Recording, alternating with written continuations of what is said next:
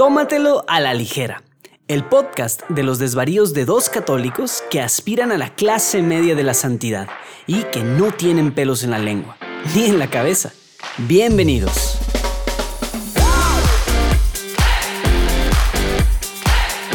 ¿Qué tal, amigos? Sí, tengo complejo de locutor, diría Urquidi, pero aquí estoy. No, amigos de Tómatelo a la ligera, soy Rafa Piña. Bienvenidos una vez más a este podcast donde dos católicos desvarían sobre cosas de la vida, sin pelos en la lengua y tampoco en la cabeza.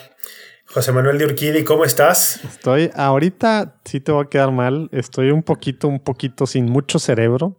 Lo bueno es que te toca a ti este episodio y también por lo mismo ando con una bebida algo que espero yo que sea mi primera y última, que tenga una bebida de este tipo en Tómatelo a la ligera. No te disculpes por bebida, a ver qué tienes hoy, vamos al grano. Tengo un té de jengibre sin piquete. Por favor, amigo editor, pon un buen efecto después de esto. Té de jengibre. Oye, es que estoy entregado de la garganta y cuerpo cortado y la cabeza y todo y no tienes idea cómo he estado consumiendo. Oye, y deja tú, hace rato me hice un menjurje que me pasó mi mamá. Imagínate, tiene jengibre. Tómatelo a ligera. Ahora damos consejos de salud. No, pues okay, no sé si dale. Jale o no, pero te hace toser mucho y te hace llorar y todo. Tiene jengibre, ajo, todo esto es en la licuadora. Jengibre, haz de cuenta, corté así como unos, pues no sé cuánto será esto, 4 o 5 centímetros. Jengibre, un diente de ajo, una cucharada de canela, una cucharada de cayenne pepper. ¿Qué más? ¿Qué más tiene? Pues ya no me acuerdo qué más tiene. Un cuarto de taza de miel y algo más. No manches, no tienes idea lo que es eso. Se supone que eso es para que me mejore. Hijo eso. Bueno, mira, si no te mejora el hígado, te lo destroza. Ah, ¿sí? ¿Por qué entonces, el hígado? No me he imaginado algo del hígado. No sé, bueno, porque el hígado filtra todo, ¿no? Es una mezcla explosiva allí. Sí, no manches. Pero bueno, amigos, aquí ustedes saben que siempre presentamos un trago al inicio. Yo le va a dar algo a José Manuel de Urquidi porque tengo, mira, una coronita extra que tú le llamas agua, yo le llamo cerveza. No quiero perder la esperanza en que vas a tomar cerveza alguna vez. Ahí va. Vamos a ver si se escucha esto. Bueno, al menos se oye bien. Sí, se escuchó. Por lo menos escuchó bien. Entonces, pues con eso, ¿qué parece si arrancamos? Órale, pues tú dices, ¿cuál es la agenda de hoy? Pues mira, la agenda de hoy, amigos, para los que nos escuchan, queremos comentar una noticia que será la incorporación o el nombramiento de nuevos cardenales a la Iglesia. Uh-huh. Después queremos comentar algo sobre esas famosas y controvertidas palabras del Papa Francisco en una entrevista y que dieron la vuelta al mundo. Y también, si tenemos tiempo, esperemos comentar algo de las muy recientes elecciones en Estados Unidos, que al momento de la grabación de este podcast todavía no tenemos un ganador oficial, pero esperemos poder decir algo desde la fe católica, desde la perspectiva católica que ilumina esta realidad. Entonces son esos tres temas. ¿Te parece si arrancamos? Vas. La noticia de la semana. Noticia de la semana. Bueno, pues como habrás escuchado, mi querido José Manuel, el Papa Francisco recientemente, es una noticia que, bueno, con tantas cosas que están ahorita pasando en el mundo, ¿no? Para muchos les habrá pasado un poco de noche, pero acaba de anunciar el Papa el nombramiento de 13 nuevos cardenales para la Iglesia Católica. ¿Y por qué esto es importante? Bueno, porque los cardenales tienen una función, bueno, tienen muchas funciones, pero una, a ver, ¿cuál dirías tú que es la función principal más importante de un cardenal? Híjole, ya no sé si me vas a hacer quedar mal, pero digo, si son parte del colegio, o sea, si tienen la edad, pues es elegir al próximo, ¿no? Al próximo papa. Exactamente. Pero no sé si esa era inicialmente, digo, su principal labor, ¿no? Pues no sé si originalmente, pero actualmente la principal labor de los cardenales es esa justamente, ¿no? Darle a la Iglesia un papa cuando hay necesidad de uno, es decir, cuando fallece el Santo Padre, cuando renuncia, como fue el caso del Papa emérito Benedicto XVI, entonces el Papa tiene que estar velando por lo que se conoce como el colegio de cardenales, y en concreto los cardenales electores, que bajo la legislación actual católica no debe pasar de 120, el Papa tiene que estar siempre velando porque el número esté lo más cercano posible a 120 cardenales electores. Entonces es un juego como de estrategia, ¿no? Como de estar ahí, oye, fulanito este año cumple 80, porque cuando cumplen 80 ya no son electores. Fulanito cumple el próximo año y tal, y estar allí como haciendo esos juegos de cálculos. Oye, ya que sacaste eso, me acordé de un tuit que vi que de nuestro amigo TM echándole al Papa. Pero antes de llegar a eso, o sea, por esta parte te quería preguntar, si ese es el fin, entonces explícanos por qué hay, como en este caso, creación, porque así se les dice, ¿verdad? Creación de cardenales que tienen arriba de la edad en la que pueden ser parte de un conclave. ¿Cuál es la razón? Es una... Exactamente. De los 13 que ha nombrado el Papa ahora a finales de mes de octubre, solamente 9 son electores. Es decir, que 4 sobrepasan la edad de 80 años. Incluyendo el mexicano, ¿verdad? El mexicano pasa, ¿verdad? Sí. ¿Cómo se llama? Exactamente. Pasa la edad de 80. El tema... ¿Cómo se llama? No te estoy hablando de usted. Buena. ¿Cómo se llama el mexicano? No se me fue la memoria. ¿Cómo se llama? Oye, a ver, está bien que tenemos poco tratarnos y tal, pero... Pero ya puedes hablarme de tú, Arismendi, pues. Algo así, no, ¿verdad? Felipe Arismendi. Ándale, que el de Chapas, ¿verdad? Felipe Arismendi, que fue obispo en varias diócesis y notablemente, estoy pensando en no sé qué idioma. Estamos descerebrados los dos. En San Cristóbal de las Casas. Dale. Y por ejemplo, ¿por qué lo hace el Papa él? Allí fue... O sea, este rollo, él, bueno, este rollo de que... Ya sería como interpretar. Deja responder primero lo general. ¿Por qué el Papa nombraría... Ándale. O sea, ¿por qué el Papa crearía cardenales cuando ya pasaron la edad de 80 años, ¿no? ¿Cuál sería el propósito? Bueno, el propósito sería, si bien ya no van a poder votar, no van a poder entrar a un cónclave, lo que sí van a poder hacer es aconsejar al Papa, van a poder aconsejarle en sus labores de gobierno, que justo para eso el Papa nombra cardenales, los va a poder también, les va a poder dar encargos, oye, encárgate de tal cosa, tal... Y también se dice que se crea un cardenal arriba de los 80 años, aunque ya no pueda elegir papa en un cónclave, para reconocer de alguna forma su servicio o su vida de servicio a la iglesia, ¿no? Que entonces esto parecería ser el caso con el nuevo cardenal mexicano. Y normalmente sí va por ahí, ¿no? O sea, ¿a poco sí? A los más de 80 años sí les pide algo así. O sea, sí tienen cargos y cosas así, ¿sí? Pues sí podría, ¿eh? Sí podría. Ahora, además, un cardenal de suyo siempre es un consejero del Papa, ¿no? Entonces también puede ser como para darle acceso más directo, ¿no? Bueno, es que vamos, no es lo mismo el acceso que tiene un obispo al que tiene un cardenal al Papa, ¿no? Entonces, pero sí, lo último creo que sería lo más relevante, ¿no? Reconocer su vida de servicio a la iglesia y por eso nombrarlo. ¿Y eso no suena así como que edad media? Ya es que pues los príncipes de la iglesia son los cardenales y este rollo de por méritos propios y al ego y a este rollo como que uno pensaría que el Papa Francisco pues esa parte como que no, pues no va mucho con su estilo, ¿no? O sea, pensaría que sí hay algo más práctico por ahí, ¿no? Pues no, yo creo que sí va, yo creo que va mucho con su estilo porque además de reconocer la labor de servicio de ciertas personas concreto, también reconoce digamos, a la iglesia misma. El nombramiento de un cardenal también es importante porque toda una región del mundo, toda una región de la iglesia se alegra con ese nombramiento, ¿no? Porque de alguna forma el Papa le está dando una voz especial a esa parte de la iglesia. Podríamos mencionar aquí, como parte de esta noticia, la proporción que hay de cardenales según continente o según país incluso, y encontraríamos que hay una desproporción espectacular, ¿no? Por ejemplo, pues italianos, hay... Si no me equivoco, hay 19 cardenales electores italianos. No tiene, es como una cosa de por la curia, por ejemplo, está en la curia, ¿o qué? Sí, pues es como todavía una costumbre que a partir del Concilio Vaticano II se ha querido ir cambiando, de darle más representatividad a la Iglesia Universal en el Colegio de Cardenales. Porque sí debe de llamar la atención. Por ejemplo, tú sabes que el país que tiene más católicos del mundo es Brasil. El segundo país con más católicos del mundo es México. Ah, no me sabía esa. Y el tercer... plan, no. Sí, claro. Sí. Y el tercer país con más católicos del mundo es Estados Unidos. Entonces, si tú me preguntas, oye, ¿cuántos cardenales tiene Brasil, por ejemplo, ¿no?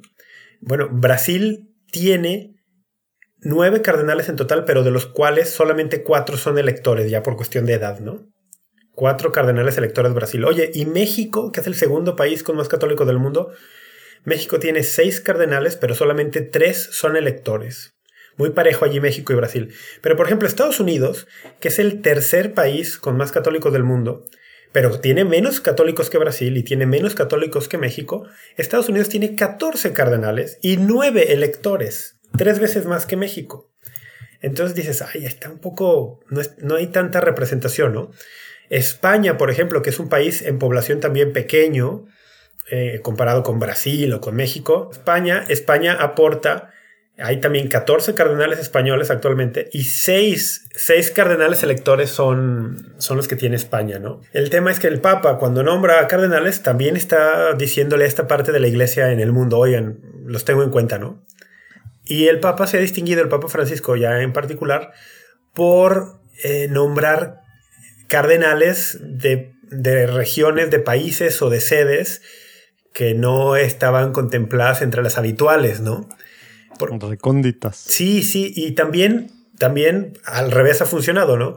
Había ciertas ciudades o ciertas sedes, ciertas arquidiócesis que casi se consideraban ya cardenalicias, ¿no? Como sedes... Sedes cardenalicias. Exacto. Por ejemplo, Guadalajara. Que sí era una costumbre antes, ¿verdad? Pero pues ¿sí? La ha roto el Papa. El Papa ha dicho que... Monterrey pues ya era y Monterrey no ha sido, ¿va? A ver, Monterrey era... Vamos a ver. Digo, era... El anterior. Hizo cardenal a Adolfo Antonio Suárez. No, el anterior no. El anterior es tu Robles, cardenal ahorita. Robles. No, él no. El de antes. El Adolfo Antonio Cardenal Suárez Rivera. Él fue el primer cardenal. Pero luego no fue Robles. No fue cardenal estando aquí. Ni... Sí. Robles fue nombrado cardenal estando en Monterrey. En Monterrey. Sí. ¿Estás seguro? Sí, seguro. Llegó a Guadalajara. ¿100%? Llegó a Guadalajara ya siendo cardenal, sí. Ah, entonces nada más como que Rogelio Cabrera como que todavía no llega ahí. Todavía no, y quién sabe, ¿no? Pero a eso es a lo que nos referimos. Tiene que irse a San Luis o a Luna, diócesis así de... así más allá. Sí, oye, o por ejemplo en Estados Unidos... Llama la atención que la arquidiócesis de Los Ángeles, que es la arquidiócesis más grande de Estados Unidos. Del mundo, ¿verdad? No, del mundo, ¿no? Puede ser la más grande del mundo, sí, definitivamente. Según yo, sí, ¿eh? Puede ser la más grande del mundo. Y bueno, ahí está Monseñor Gómez, que es mexicano. Y regio. ¿Es regio? Ándale. Claro. Aquí de la Vista Hermosa. Pero, por ejemplo, Monseñor Gómez no ha sido nombrado cardenal, ¿no? Y todo el mundo decía, Los Ángeles es sede cardenalicia. Bueno, el Papa ha dicho... No hay tal cosa como sedes cardenalicias. El cardenalato el Papa se lo da a quien él quiere. Pues bueno. Pues como que con el último no les fue tan bien. A lo mejor también por eso, ¿no? El último de Los Ángeles. Sí, no les fue nada bien. Entonces, bueno, ¿qué llama la atención acá en nuestro contexto más cercano? Pues el nuevo cardenal mexicano. Un obispo muy cercano a los indígenas, a los pobres. Dale. Y eso llama mucho la atención. Y en Estados Unidos, que es un contexto también propio de nosotros, llama la atención la creación del primer cardenal norteamericano afroamericano. ¡Oh! Sí. Qué políticamente correctos estás hablando. Bueno, es que no es eso. Es también reconocer a la iglesia en Estados Unidos y concretamente a esta iglesia pues, que existe y que muchas veces es poco visible de los afroamericanos en Estados Unidos. No iba por ese lado, pero qué bueno que nos aclares eso. Pero bueno. No, claro, es verdad. Oye, y no hay ningún cardenal latino en Estados Unidos cuando es la parte más grande de la iglesia en Estados Unidos. No hay ninguno. De hecho... Hablando de la representatividad, ¿verdad? Por allí alguien preguntaba en algún artículo, ¿no? Oye, ¿y cuándo? ¿Para cuándo un cardenal... hispano, según latino. Yo, de American Magazine. Y hay varios obispos, ¿no? Tú conoces mucho mejor esta realidad que yo. En Estados Unidos hay varios obispos latinos, hispanos, sí, ¿no? Sí, de diócesis muy importantes. Digo, pues Los Ángeles, San Bernardino, pues ahora, ¿qué fue? Filadelfia, ¿verdad? Bueno, Detroit, que es el encargado. Uh-huh. Brownsville, etc. Y luego, sí, Monseñor Flores, ¿cómo me cae bien ese? Me gusta mucho su persona en Twitter. ¿Cómo lleva su Twitter, Monseñor Flores? Se llama Amigo de Frodo. Por cierto, síganlo. En Twitter se llama @AmigodeFrodo. Entonces, ya con eso me encantó. Aparte se ve que es fan de Tolkien, entonces con eso nos tiene que caer bien. Claro. Espero yo que sea de ese Frodo, ¿eh? Sí, seguro. Es de eso. Y es un erudito, es un hombre cultísimo. Pone unas citas de libros espectaculares. No sé, síganlo, Amigo de Frodo. Por cierto, un saludo, Monseñor Flores. Le saludamos. Bien, oye, bueno, pues. ¿Y qué más de los cardenales? O de este es Gregory, ¿verdad? Que hizo así como que. Wilton Gregory, sí. Como que fue ahí escandaloso para muchos de esta ala ultraconservadora americana, ¿no? Pues como que no lo han querido precisamente porque ha sido de los que ha estado pues vocal contra cosas muy puntuales de Trump, ¿no? Y cuando fue Trump y se tomó estas fotos en el, ¿cómo se llama? El santuario este de Juan Pablo II y tantas otras cosas y así. Él decía que pues no podía estar usando la iglesia para esas cosas y así. Entonces como que se echó encima a muchos y ya hasta le levantan 1000 otros falsos, ¿verdad? Sí. Sí, definitivamente, como lo han escuchado en este podcast, en Estados Unidos pues hay una marracada división en la iglesia y hay un grupo... Oye, qué bueno que dices Estados Unidos. Creo que sí, todavía sí. Pero, híjole, cada vez es más para todos lados. Se nos está pegando bien gacho, ¿eh? Pues que ¿no creerías tú que es como una especie de lo que se ha llamado antes imperialismo cultural? O sea, que Estados Unidos ejerce una especie de influencia desmedida en muchas áreas del mundo. Claro, pues sí, todo se nos va pegando de los gringos, tristemente. Y su vida católica no es la excepción, ¿no? La vida católica en Estados Unidos sí ejerce mucha influencia. Cuanto más en países como México, que somos sus vecinos. Entonces, bueno, hay una ala en Estados Unidos que todo lo que venga del Papa Francisco y toda esta directriz que el Papa está queriendo marcar para la Iglesia la ven ya no solo con sospecha, sino la tachan de 1000 cosas. Y eso obviamente incluirá los nombramientos. Eso va a incluir los nombramientos de obispos para sedes diocesanas, eso va a incluir los nombramientos cardenalicios, eso va a incluir los nombramientos para la curia. Todo lo que el Papa Francisco haga, esta ala de la Iglesia en Estados Unidos, y que tiene ecos más allá de Estados Unidos, ¿eh?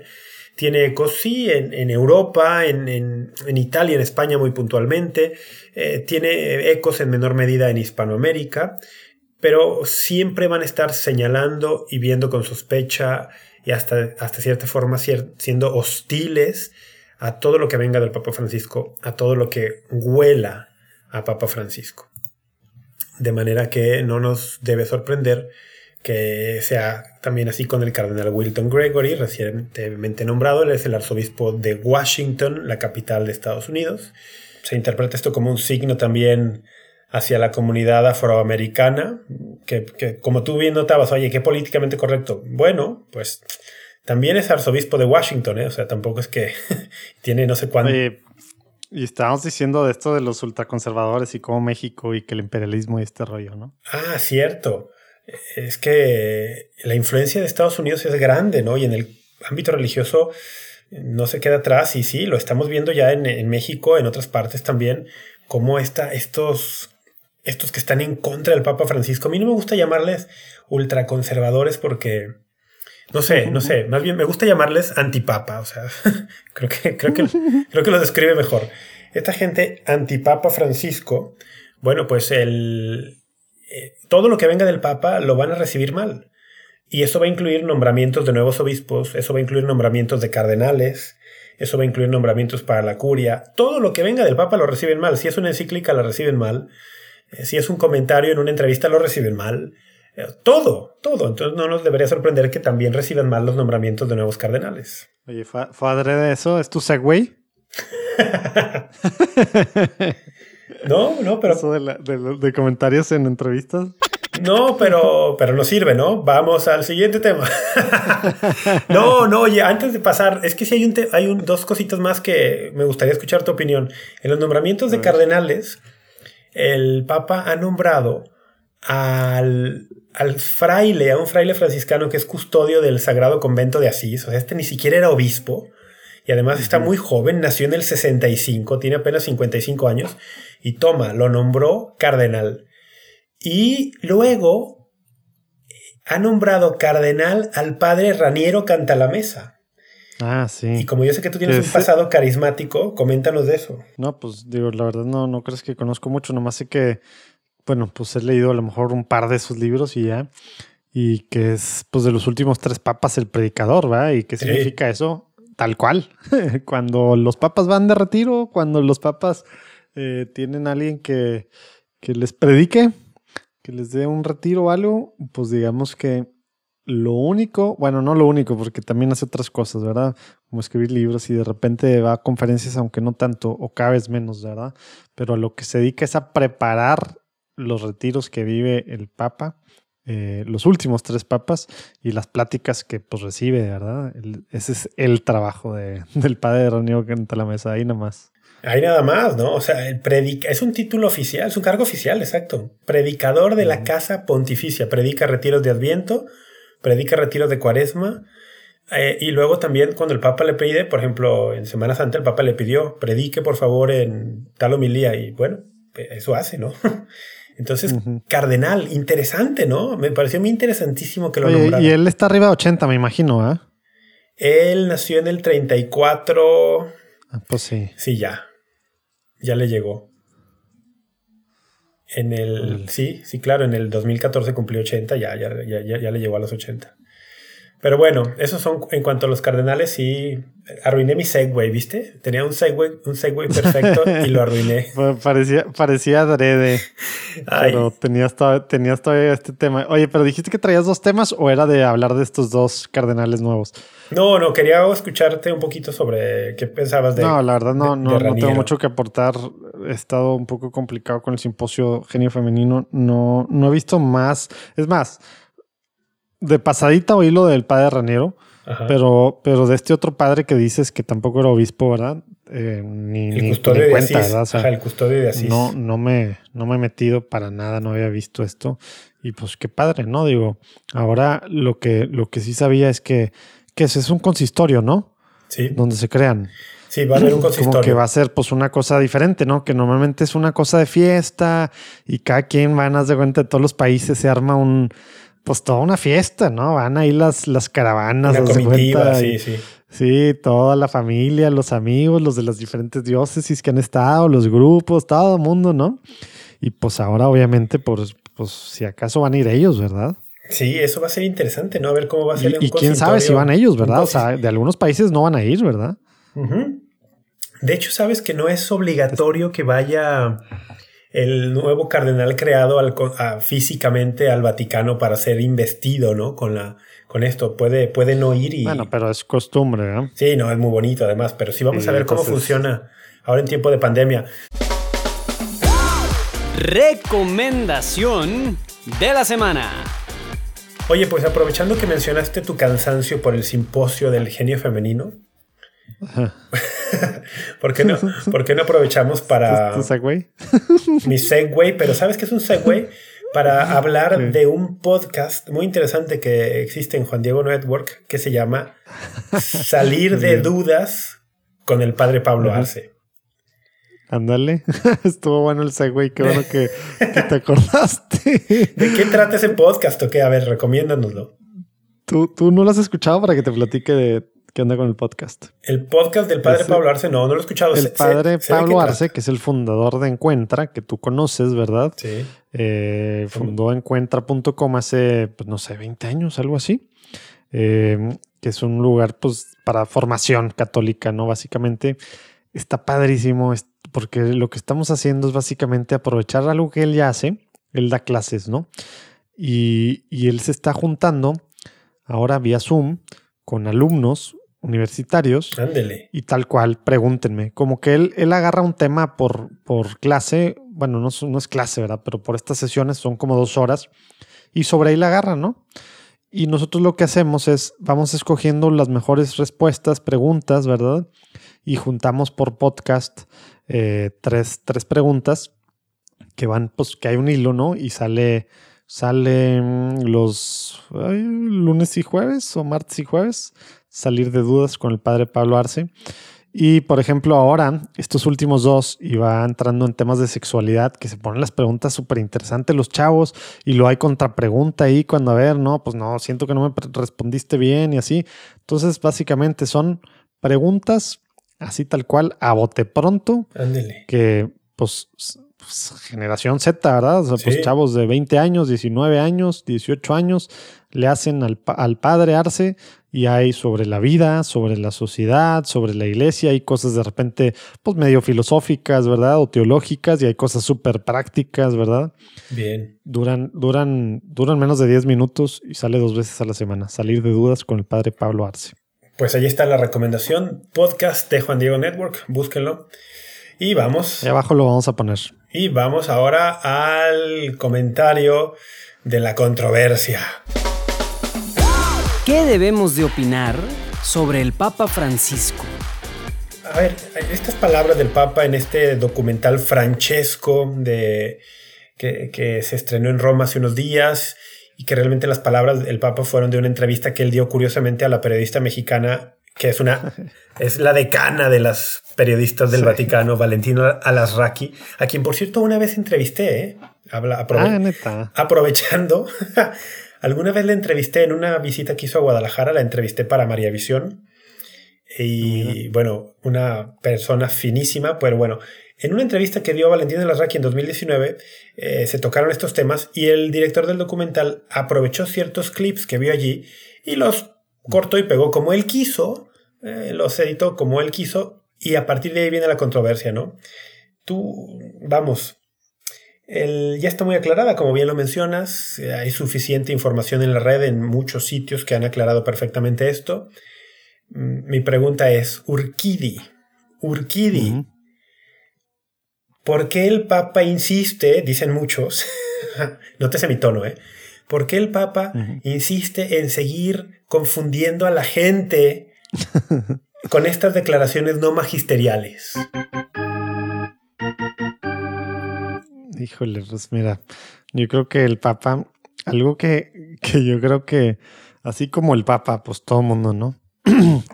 El hecho de tener ahora las redes sociales, pues antes un Papa pues decía cualquier comentario así, lo que pensaba sobre cualquier cosa del mundo, random, o su punto de vista, sobre algo que no dogma, ni acto de fe, ni tema así, y pues no se enteraba nadie, ¿verdad? O sea, se enteraba la persona que está enfrente de él. Su secretario personal. Entonces, si acaso, ¿verdad? Todo el mundo, pues, ni en cuenta, ¿verdad? Todavía hasta, pues es más, pues ni a Juan Pablo II le tocó esto, ¿verdad? A Benedicto, pues sí, un poco más, pero bueno, él es mucho más reservado en muchos sentidos, ¿no? Y sí es una persona que preparaba todo lo que decía, pues casi era leído, ¿no? Sí. No casi. Todo lo que decía era leído. Y no porque alguien se lo hizo, porque él lo hacía, ¿verdad? Pero era una, pues es alemán, ¿no? Acá pues tenemos un papá latino que pues él es, ¿verdad? Entonces así como lo agarran en el avión, lo han agarrado en el avión, y también ahí salió otras también en el mismo sentido respecto a homosexuales, ahí pues controversiales para muchos. Pues él es y él dice y él va a decir siempre lo que él piensa, ¿verdad? Entonces, este tema de que lo estén agarrando los que tú les llamas antipapas, que yo sí les digo ultraconservadores, porque esto de conservadores y de esto se me hace bien extraño dentro de la iglesia, ¿no? Como que no entiendo porque cuando dicen esto están agarrando la parte económica y social, la parte que no tiene nada que ver con la iglesia, esas partes de los conservadores, ¿verdad? Que tenemos más que ver con la izquierda en temas sociales, y en economía, pues bueno, estamos ahí, es una mezcla ahí, pero se me hace bien interesante, por eso sí uso yo ese término ahí medio extraño, como tú dices. Pero pues bueno, pues el Papa Creo que él va a seguir diciendo cosas así cuando sea necesario. Muchas ni ha aclarado nunca y ha sido bueno que no las haya aclarado y se han aclarado solas. Y ahora pues se tardó a lo mejor para algunos mucho, que fue una semana y cachito en la aclaración esta que no hizo él solo, ¿verdad? A la que llegó de la Secretaría de Estado a las nunciaturas, ¿no?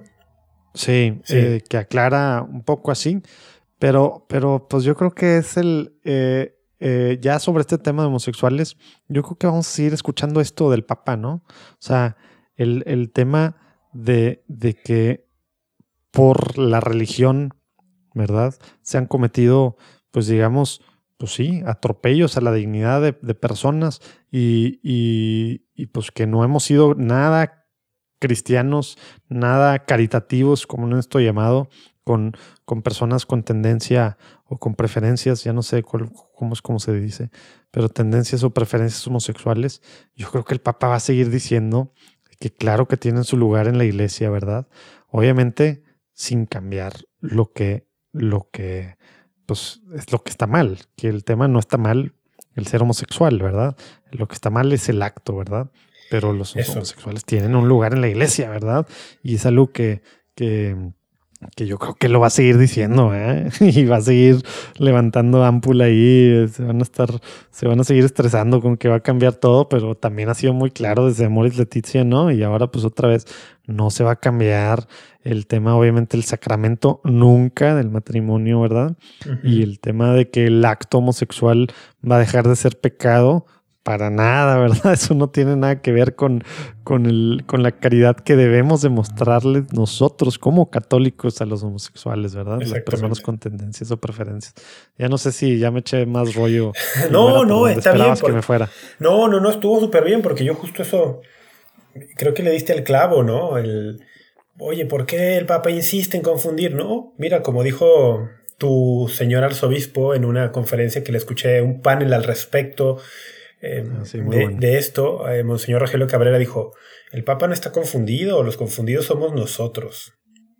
Los confundidos son. Y luego también otros. Dice, y ni hay que defenderlo, ¿verdad? No necesitamos andar defendiendo al Papa, porque yo sí andaba defendiéndolo, y yo lo admito.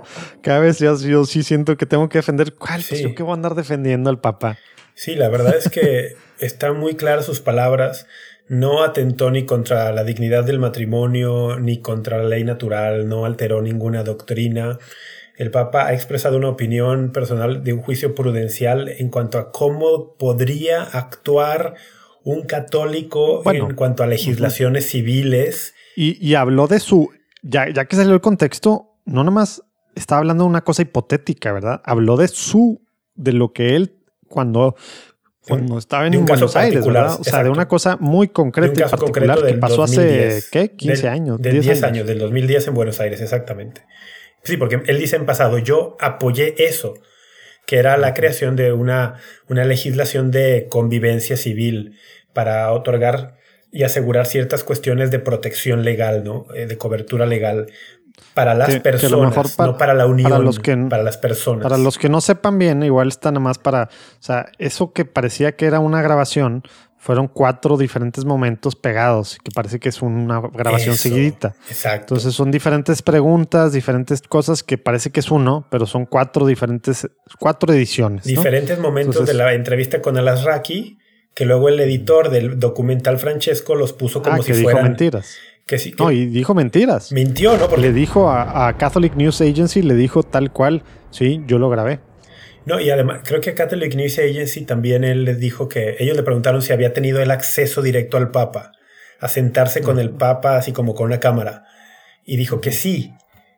Y también parece que no. Parece que todo... ¿en serio? Parece que todo el material es de... Esa yo no me la sabía, ¿en serio? Sí, parece que el Papa no habló con él, o sea... Que todo donde el Papa habla es de entrevistas previas. Pues no que tuvo acceso sin precedentes y a él y... Bueno, por lo menos eso fue lo que dijo la gente de Catholic News Agency, que a ese sentido él había dicho eso, pero que luego parece que no. Wow. Bueno. Sí, aquí hay para todos lados, ¿no?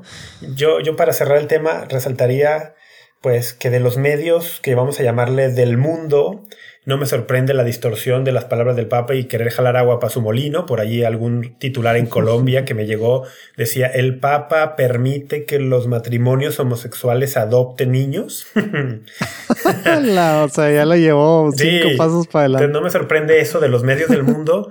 Me sorprendió un poco, no mucho, que algunas agencias católicas tuvieran como, sintieran la necesidad de dar una nota inmediatamente sin esperar a que aclarara un poco más la cosa, pero sobre todo que sus titulares fueran por lo menos un poquito desfavorables al Papa, ¿no? Como poniéndolo en tela de juicio, cuando diría, oye, somos católicos, espera que se aclare un poco más la cosa, y si tienes urgencia de dar una noticia, pues por lo menos presenta un titular más caritativo hacia la figura del Santo Padre. Pero esa es mi opinión nada más. Bueno. Yeah.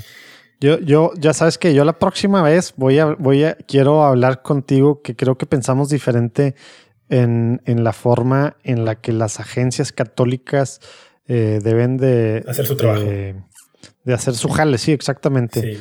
Pero eso lo voy a apuntar para tema para la próxima vez. Apúntalo porque creo que sí pensamos distinto, pero qué bueno, hay que platicarlo. Las elecciones de Estados Unidos. Y siguiente tema, nuestro último tema el día de hoy para cerrar este podcast, que parece que lo podemos hacer más corto que otros. Lo vamos a lograr, parece, mi querido Urquidi. Vamos a ver. El tema de las elecciones en Estados Unidos. O sea, pasamos de un tema controversial a otro controversial, ¿no? A ver, voy a abrir acá CNN. Abre mientras yo doy una breve introducción. Amigos, si ustedes viven en otro planeta... Pues acaba de haber elecciones en Estados Unidos. Si no saben... Está saliendo esto en jueves, martes, ¿verdad? Exactamente, martes. Estamos grabando esto miércoles en la noche. Hubo elecciones en Estados Unidos, 2 candidatos. Bueno, hay más candidatos, pero los 2 principales. Creo que Kanye West... Oye, Kanye West va en el 8º lugar, según yo. Wow. Oye, ¿y sabes qué supe ahora por J.D. Flynn, el editor de CNN? No sé si lo viste su tweet. No. ¿Sabes quién va en 9º lugar? ¿Sabes quién va? ¿Quién?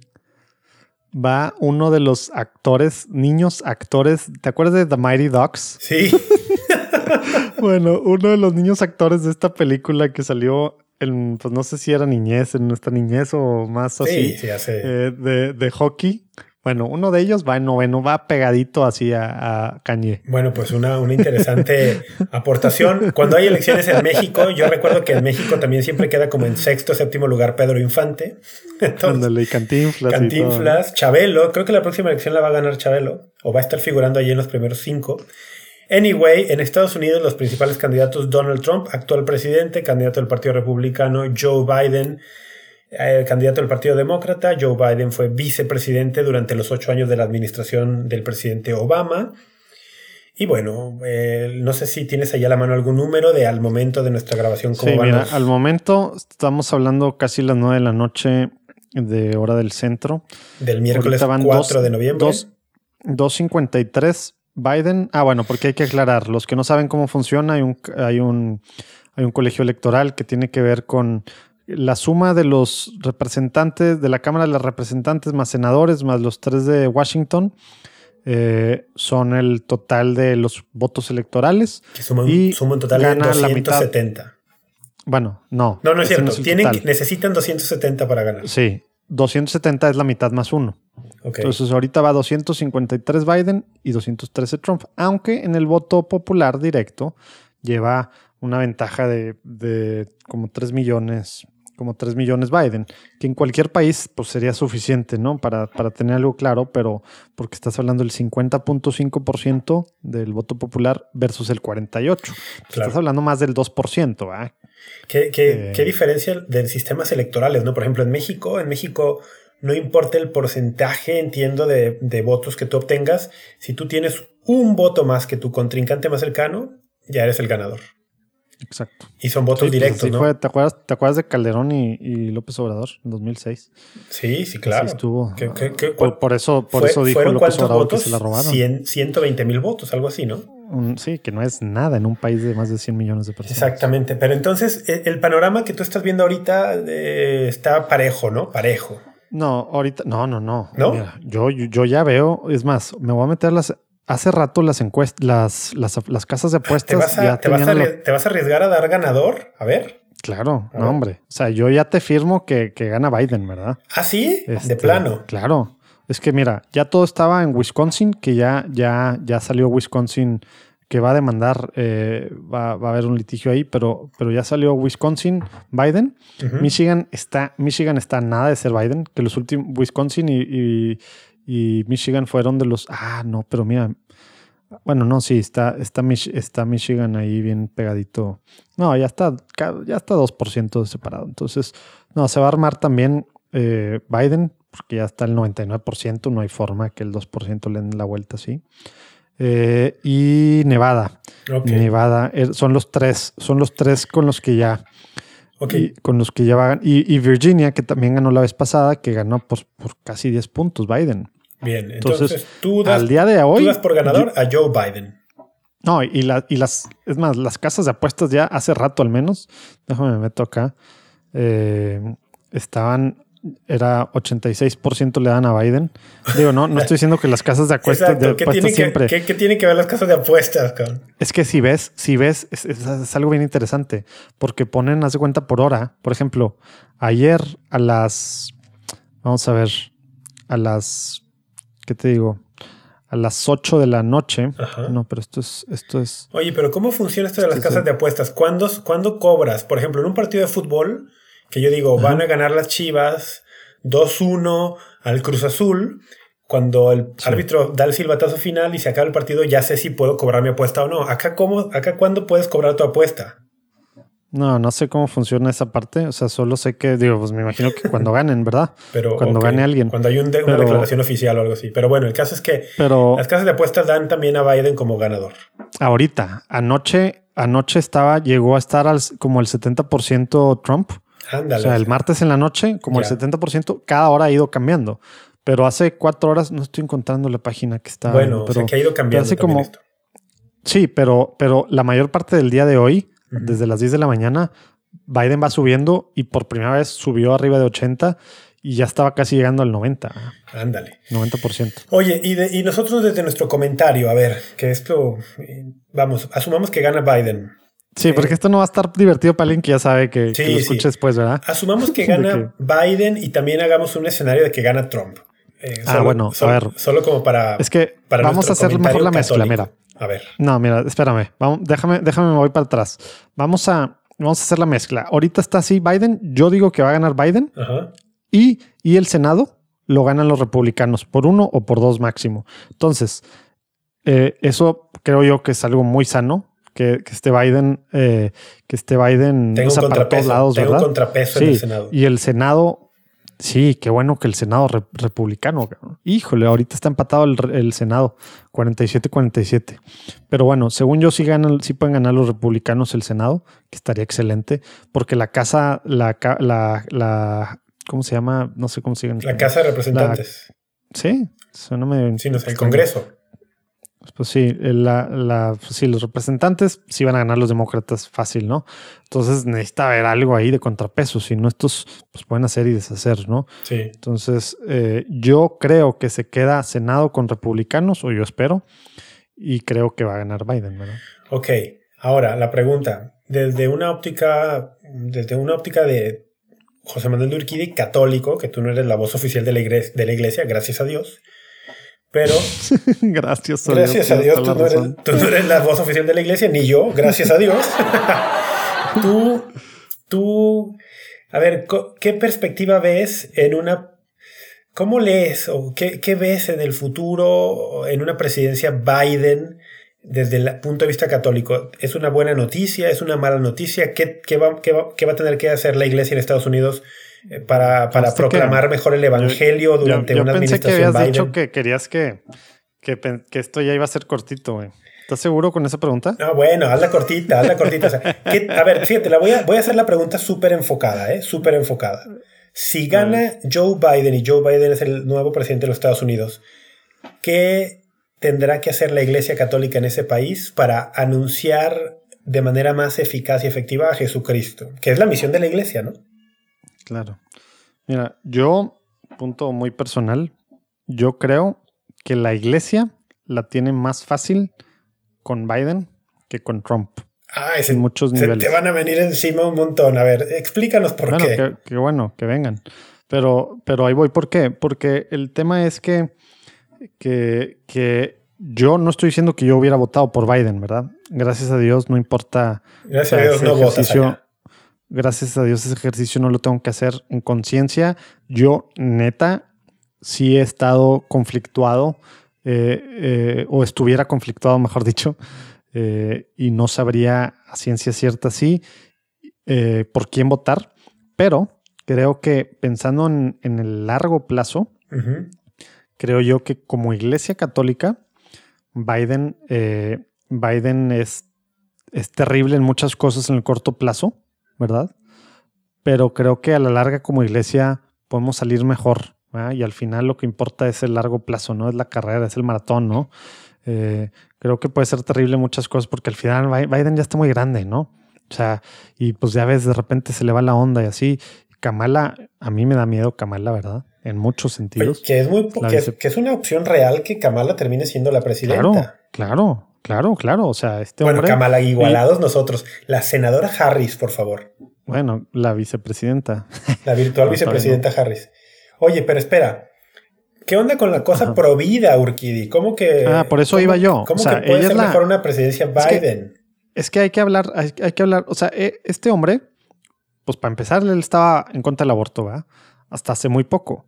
Que, pues ya sabemos que se ha ido radicalizando... la agenda, al menos. Del partido, sí. Del partido, ¿verdad? Y él adoptó, no quiere decir que todos los que voten... Y él adoptó esa agenda, claro. Y él pues se fue... Pues sí, o sea, él se pues político 100%, ¿verdad? Igual que Trump estaba a favor del aborto, sí, y tantas otras cosas, y ahora es ultradefensor. Vio una minita de oro en los Provida y se fue para allá, sí, claro. Exacto, igual acá, ¿verdad? O sea, los dos son, pues son políticos, por más que digan que Trump no es político, ¿verdad? Pues los dos son convenencieros, claro. Ninguno representa lo mejor para la Iglesia Católica, para su país, obviamente, yo no estoy hablando a favor de Biden, yo estoy diciendo como iglesia, y no estoy hablando a favor de vidas, ni en contra tal, todavía ese tema, pero... ¿Por qué dices que en el largo plazo podría ser mejor? O sea, ¿cómo? Explícame eso. Es que yo creo que nos está... Lo que está causando Trump ahorita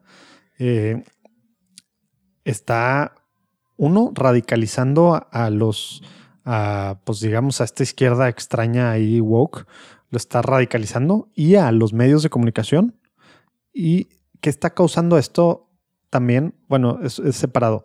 Está radicalizando para un lado contra muchas de las cosas que queremos, cosa que no estaba pasando tanto así antes, ¿verdad? Uh-huh. Entonces eso nos afecta, ¿verdad? Porque al final está radicalizando la sociedad contra muchos de nuestros principios. ¿Por qué? Pues por la forma de ser de este hombre. Porque, ¿verdad?, los radicales radicalizan, exactamente. No, y por la forma de ser de este hombre. Sí. Se están radicalizando en su contra, ¿verdad? Sí. Y contra lo que él dice que él cree, que sabemos que realmente no es que él lo crea, ¿verdad? Pero pues sabemos que es conveniencia o cualquier cosa. Pero claro que ha hecho muchas cosas muy buenas en acción Trump a favor de los neonatos, ¿verdad? Contra el aborto, sí, sí. Contra el aborto y muchas cosas así. A mí no me gusta decir el tema pro vida porque yo no creo que él es un presidente pro vida. Yo creo que él es un presidente que ha hecho muchas cosas muy buenas a favor de los neonatos. Neonatos. Los neonatos son los que acaban de nacer. Te digo que ando. Te está pegando el té de jengibre.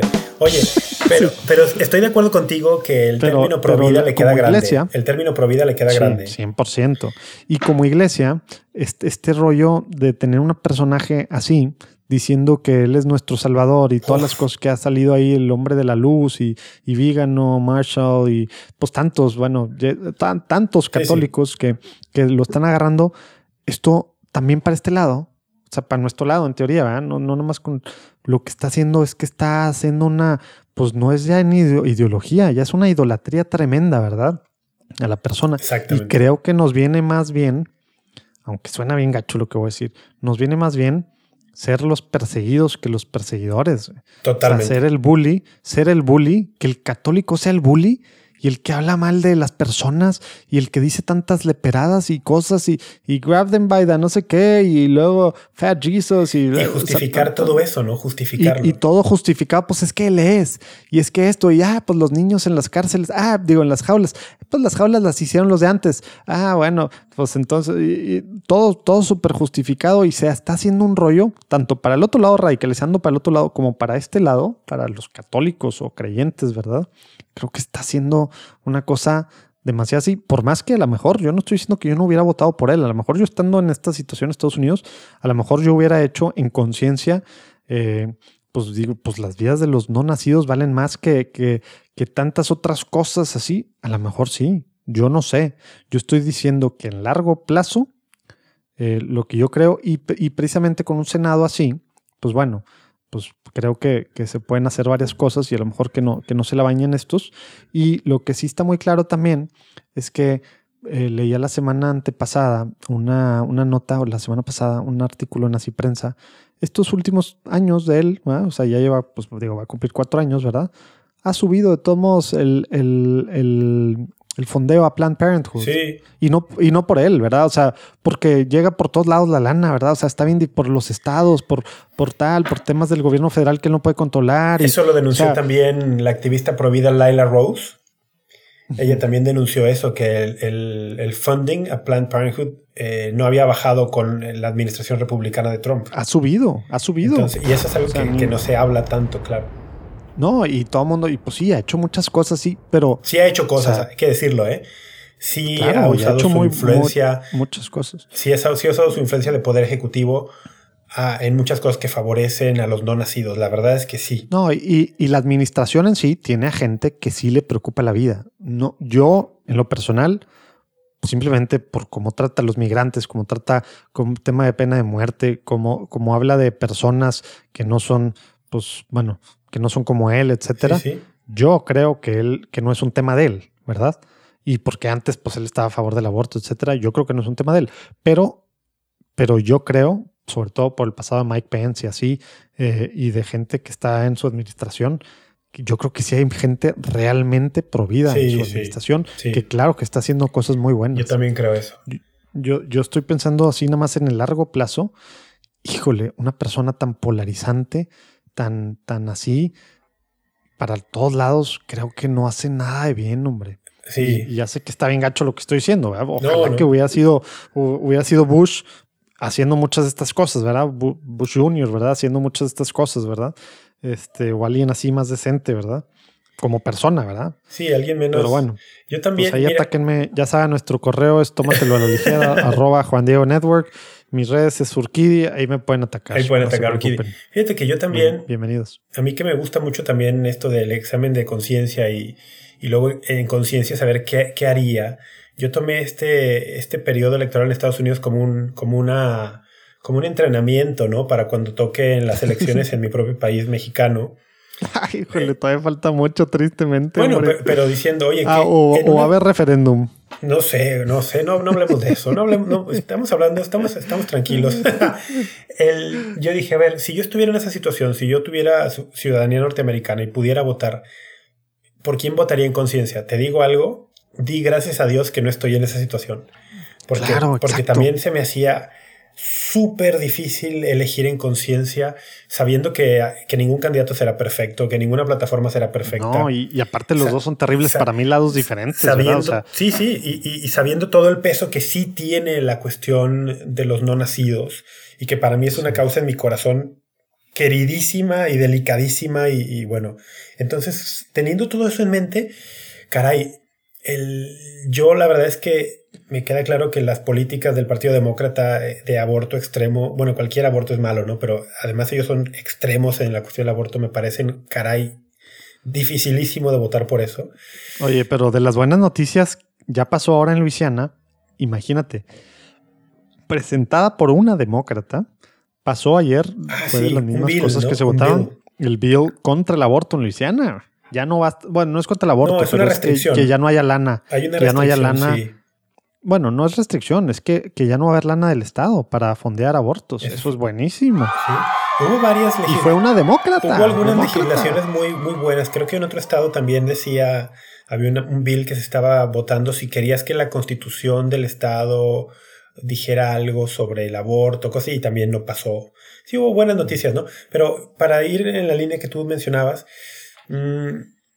A mí me preocupa mucho también que unas causas tan importantes como la causa de los no nacidos y que agrupa y aglutina tantos millones de personas en Estados Unidos y en el mundo, y que muchos movimientos a favor del no nacido en otras partes del mundo miran a Estados Unidos como ejemplo. Teniendo todo eso como contexto, me preocupa mucho que se pusiera a este hombre como el héroe, el abanderado de la causa de los no nacidos. Porque, digo, es un hombre que a todas luces, yo he seguido mucho sus discursos, lo he escuchado hablar, vi sus meetings, sus rallies. Estos 4 años he estado muy de cerca observando lo que dice, cómo lo dice, a quién lo dice. Y es un camaleón. En cada audiencia cambia, le dice a cada quien lo que quiere escuchar. Y no es cristiano, ¿verdad? O sea, no, en el sentido de la forma en la que habla, ¿verdad? Pues, o sea, deshumaniza mucho en su lenguaje a sus oponentes. Pero el tema es, observándolo cuidadosamente, yo decía, no le veo carácter moral suficiente para ponerlo en el pedestal que lo están poniendo. Ponerlo como el héroe abanderado de... Si esta causa es tan importante, y lo es. Si la causa de los no nacidos es tan importante, y lo es. No me siento confiado ni a gusto de dejarle algo tan importante en manos de un hombre que... a todas luces, para mí, tiene un carácter moral tan deficiente. Entonces, eso sí lo hacía muy difícil, ¿no? Para mí, el decir por quién votaría. Yo, aclaro, yo hace 4 años, yo defendía muchas cosas de él, porque acá hace 4 años, pues los medios, todo el mundo era... Yo también. Era a favor de Obama. Yo también lo defendí mucho. Superaborto también. Y a favor de Hillary, la... superaborto, super tal. Sí. Yo lo defendía demasiado y la gente no. Y ahorita, muchos de con los que yo lo defendía, ahora hace cuenta que es el santo, es más que el Papa, le hacen más caso que el Papa. A mí, mi problema, y lo que yo decía antes, espero que no se haya malinterpretado, si aguantaste hasta ahorita y te enojaste hace rato, pero aguantaste hasta ahorita. Yo a lo mejor si hubiera votado por él, digo, gracias a Dios no vivo en Estados Unidos, repito, pero una diferencia. Y algo que yo no puedo hacer, y más que todo ahorita, porque antes yo defendía algunas de las cosas, ¿verdad? Pero no había nada, ¿verdad? Ahora que ya tuvimos pues, casi 4 años con este hombre, pues ya sabemos más por todos lados y más también las divisiones y todo lo que está pasando dentro de los creyentes, como para el otro lado lo que está causando. El hecho de que yo hubiera a lo mejor votado por él no quiere decir que uno...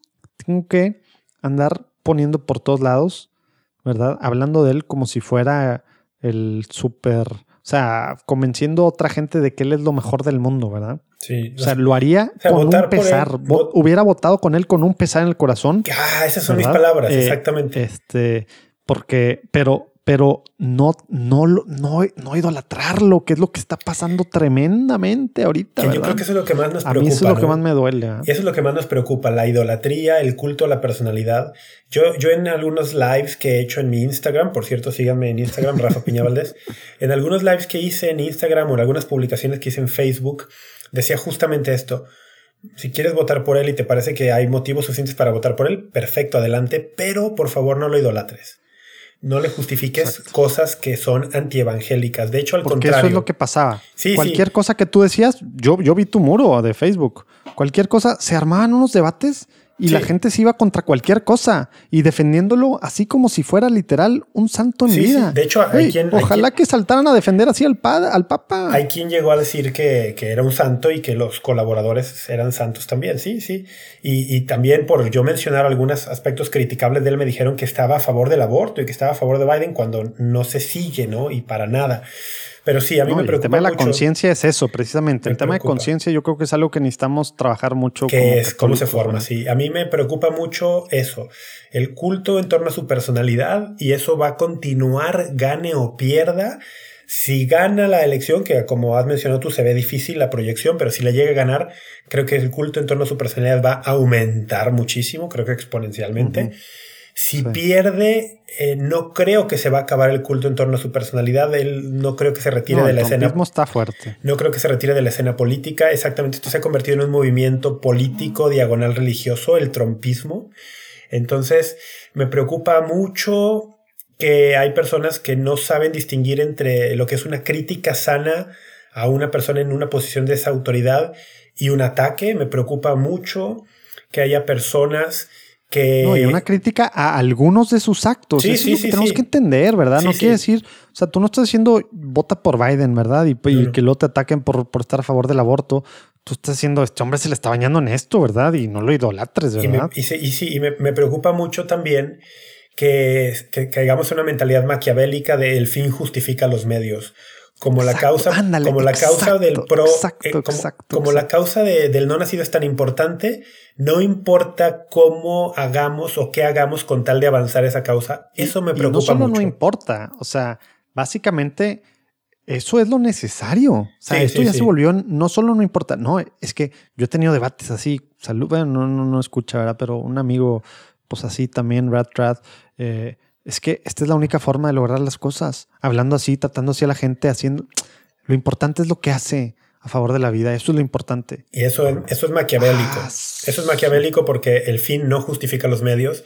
El padre Fortea, el sacerdote español, justo hoy publicó una columna.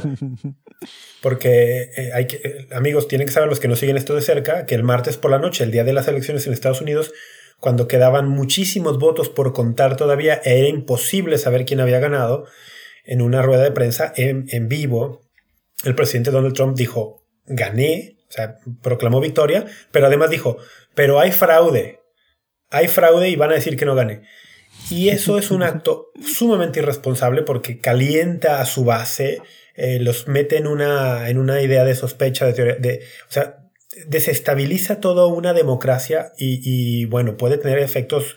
Vamos a ver qué pasa. Puede tener efectos terribles.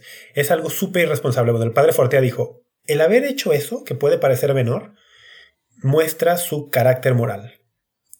Y dice, eso lo desacredita, lo descalifica para gobernar una nación y buscar el bien de una nación. Y dice, el padre Fortea dijo, yo sé que la causa pro vida es importante, sé que el nombramiento de jueces va a tener impacto en los próximos años. Dice, pero si para avanzar esa causa tenemos que aguantar esto... no, la respuesta es no. Dice, se debe defender. ¿Viste los comentarios? Sí, horribles. Dice, se debe defender la vida, pero no a costa de lo que sea.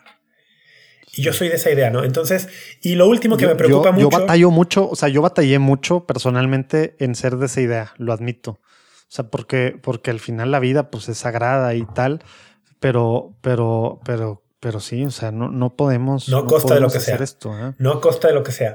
Y lo último que me preocupa mucho, y creo que esto es lo que más me preocupa, es la conexión de la que hemos hablado aquí, y hay que decirla súper claro, la conexión que existe entre católicos pro-Trump y que son anti-Papa Francisco. Cada vez son más públicos, famosos, más vocales, y son más famosos. Hay una conexión allí que a mí me preocupa mucho de estas personas que ven al Papa Francisco. Su líder moral es Trump y no el Papa. Sí, exactamente. Su líder moral es Trump y sus profetas, llámese Boris, Marshall, Jesse Romero, etc. Y el Papa es lo peor. El Papa es el enemigo del mundo. El Papa es el enemigo de la Iglesia. Donald Trump es el salvador del mundo, el salvador de la Iglesia. Esa mentalidad me preocupa un montón porque esa mentalidad rompe la comunión eclesial, separa a las personas de la comunión eclesial, las hace entrar en un estado de cuasi cisma de facto y eso arriesga muchísimo sus almas. Entonces, y lo más chistoso de eso es que esta gente dice que la culpa es del Papa. Sí, claro, la culpa es del Papa. A mí hoy alguien me decía en mi Facebook, cuando compartí los comentarios del padre Fortea, me decía que, bueno, pues Trump era el salvador y que nosotros estábamos cayendo en una idolatría del Papa, que nos habíamos olvidado de Jesucristo por defender al Papa. Ándale. Híjole, luego tenemos que hablar de eso, de que le están llamando ahora. Yo nunca lo había escuchado más que ahora, ¿verdad? La papolatría o no sé cómo. Sí, le llaman papolatría. También un sacerdote me acusó de papolatría cuando puse mi famoso comentario. También el día de la entrevista del Papa, el día de los que dieron los comentarios la vuelta al mundo. Sí, de que... Que yo dije... Eres un católico sencillo o algo así. Sí, no, dije, simple, yo, así. Dije, yo soy un católico, no soy nada complicado, soy muy básico. Cuando el Papa dice algo en un acto magisterial o en una entrevista que me causa ruido, lo primero que asumo es que quizá el Papa tenga algo que enseñarme y no que yo tengo algo que enseñarle al Papa. Que me parece la postura más sensata para un hijo para un hijo, ¿no? Oye, pues a lo mejor tengo que escuchar bien lo que me está diciendo, y vale mucho eso, porque si lo escuchas mal vas a escuchar lo que no es. Pero bueno, puse eso y sí, me llamaron papólatra, un sacerdote me llamó papólatra. Pero bueno, el punto es, hoy una persona me decía, defendiendo a Trump, ¿no? Me decía, es que ustedes han abandonado el evangelio por la ideología de defender al Papa. Pero su punto era que, pues claro, el que está defendiendo el evangelio es Donald Trump. Entonces, eso me preocupa mucho. Eso me preocupa un montón. Vamos a ver cómo se desarrolla. Por eso, ya entendiste entonces por qué yo creo, con todo el sufrimiento, tantos niños, tantas que puede ser, que luego entra el tema que ya sé que no debería de ser ningún sentimiento de nada, pero pues el aborto en Estados Unidos, la sociedad no va a cambiar porque cambia la ley, ¿verdad? Exacto. Llevan, ¿qué? 60 años con esto. 53. O sea, no va a cambiar. Joder, me duele demasiado decir esto. La ley no cambia corazones. Pero o sea, va a hacerse, sí, que ilegal, que esto, pues es ponérselas difícil.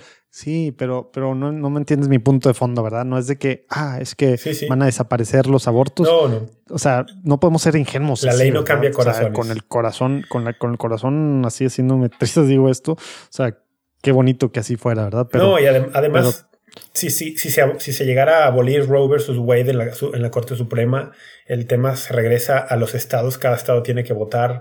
El aborto no se acaba. Pero entiendo tu punto de que a largo plazo crees que podría ser mejor. Yo hasta cierto punto lo comparto. Comparto que me parece más conveniente, y nos podemos equivocar. En esto podemos estar equivocadísimos, y por eso... Todo está en la providencia de Dios y en sus manos. Y qué bueno que la providencia de Dios existe, porque a Dios no se le sale de control la historia. Eso hay que repetirlo. Puede ser presidente quien sea, Jesucristo es el rey y la historia no se le sale de control. Exacto. No se le sale de control. Y a lo mejor nuestra opinión está equivocada, sí, pero yo también lo veo. Creo que es más conveniente. Porque ahora ya ves que andaba vegano con el Great Reset y este rollo, ¿no? Sí, bueno. A las teorías de conspiración a tope. Pero para cerrarlo, mi participación, yo diría, sí creo que es mejor remar contracorriente cuando tenemos delante una plataforma claramente hostil, abiertamente hostil a muchos principios católicos. Ahí sí nos unimos. ¿Verdad? Como sucedió en la administración de Obama. ¿Te acuerdas cómo se unieron muchos los obispos con el Obamacare y el Contraception Mandate?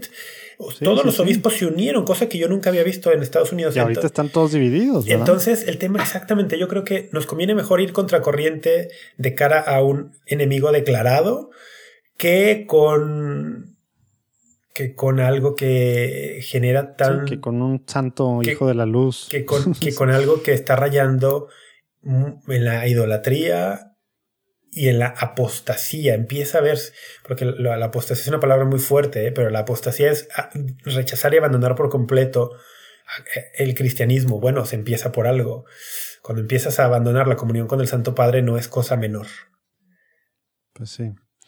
Bueno. Pues sí, digo, ya sé que a lo mejor fue un poco polémico esto y me hubiera gustado entrar más a detalle, pero si quieren por correo podemos seguirle, o a lo mejor pues ya en 2 semanas que nos volvamos a ver, pues a lo mejor ya está esto más claro. Vamos a ver. Yo creo que todavía va a estar en... Esto se va a ir a... Pues, ¿te acuerdas de Bush, Al Gore? Pues se fue a tribunales y así. Al final ganó pues el tema de Florida, ¿verdad? Así por nada, ¿verdad? Vamos a ver qué pasa con esto. Yo creo que eso pues va a pasar así. En noviembre va a estar así, ¿no? Y vamos a ver qué pasa con Wisconsin, con Arizona y con Michigan. Bueno, a lo mejor Pensilvania también. Ya veremos. Nevada. Y seguiremos muy de cerca también para nuestro próximo. Pero vamos a seguir hablando, sí, y a ver que los católicos cómo están reaccionando y cómo sigue esto. Y monitorear en estas 2 semanas hasta nuestro próximo episodio la reacción del mundo católico en Estados Unidos y en el mundo, porque esto repercute en el mundo. Claro, no, claro. Bueno, pues mi querido José Manuel de Urquidi, qué gustazo haber estado contigo. Hoy no tuvimos quiz, pero ni nada de eso, ya nos extendimos demasiado, pero para la próxima regresamos con alguna dinámica. Así es, la próxima que me toque a mí, a ver de qué hablamos. Pero bueno, pues Dios los bendiga Y bueno, espero que ya no traiga té la próxima vez. Que te mejores. Amigos, Dios los bendiga, que María Santísima los acompañe. Nos vemos la próxima. Sobre, Dios los bendiga. Tómenselo a la ligera.